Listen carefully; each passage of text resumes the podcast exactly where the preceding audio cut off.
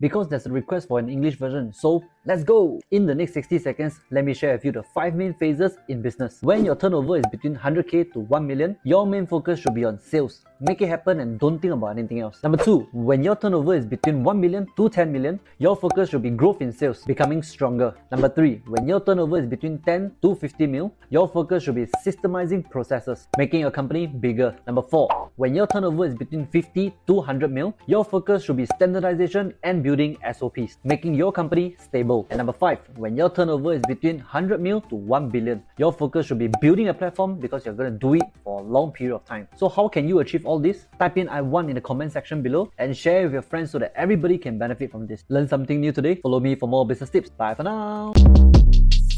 Shortcast Club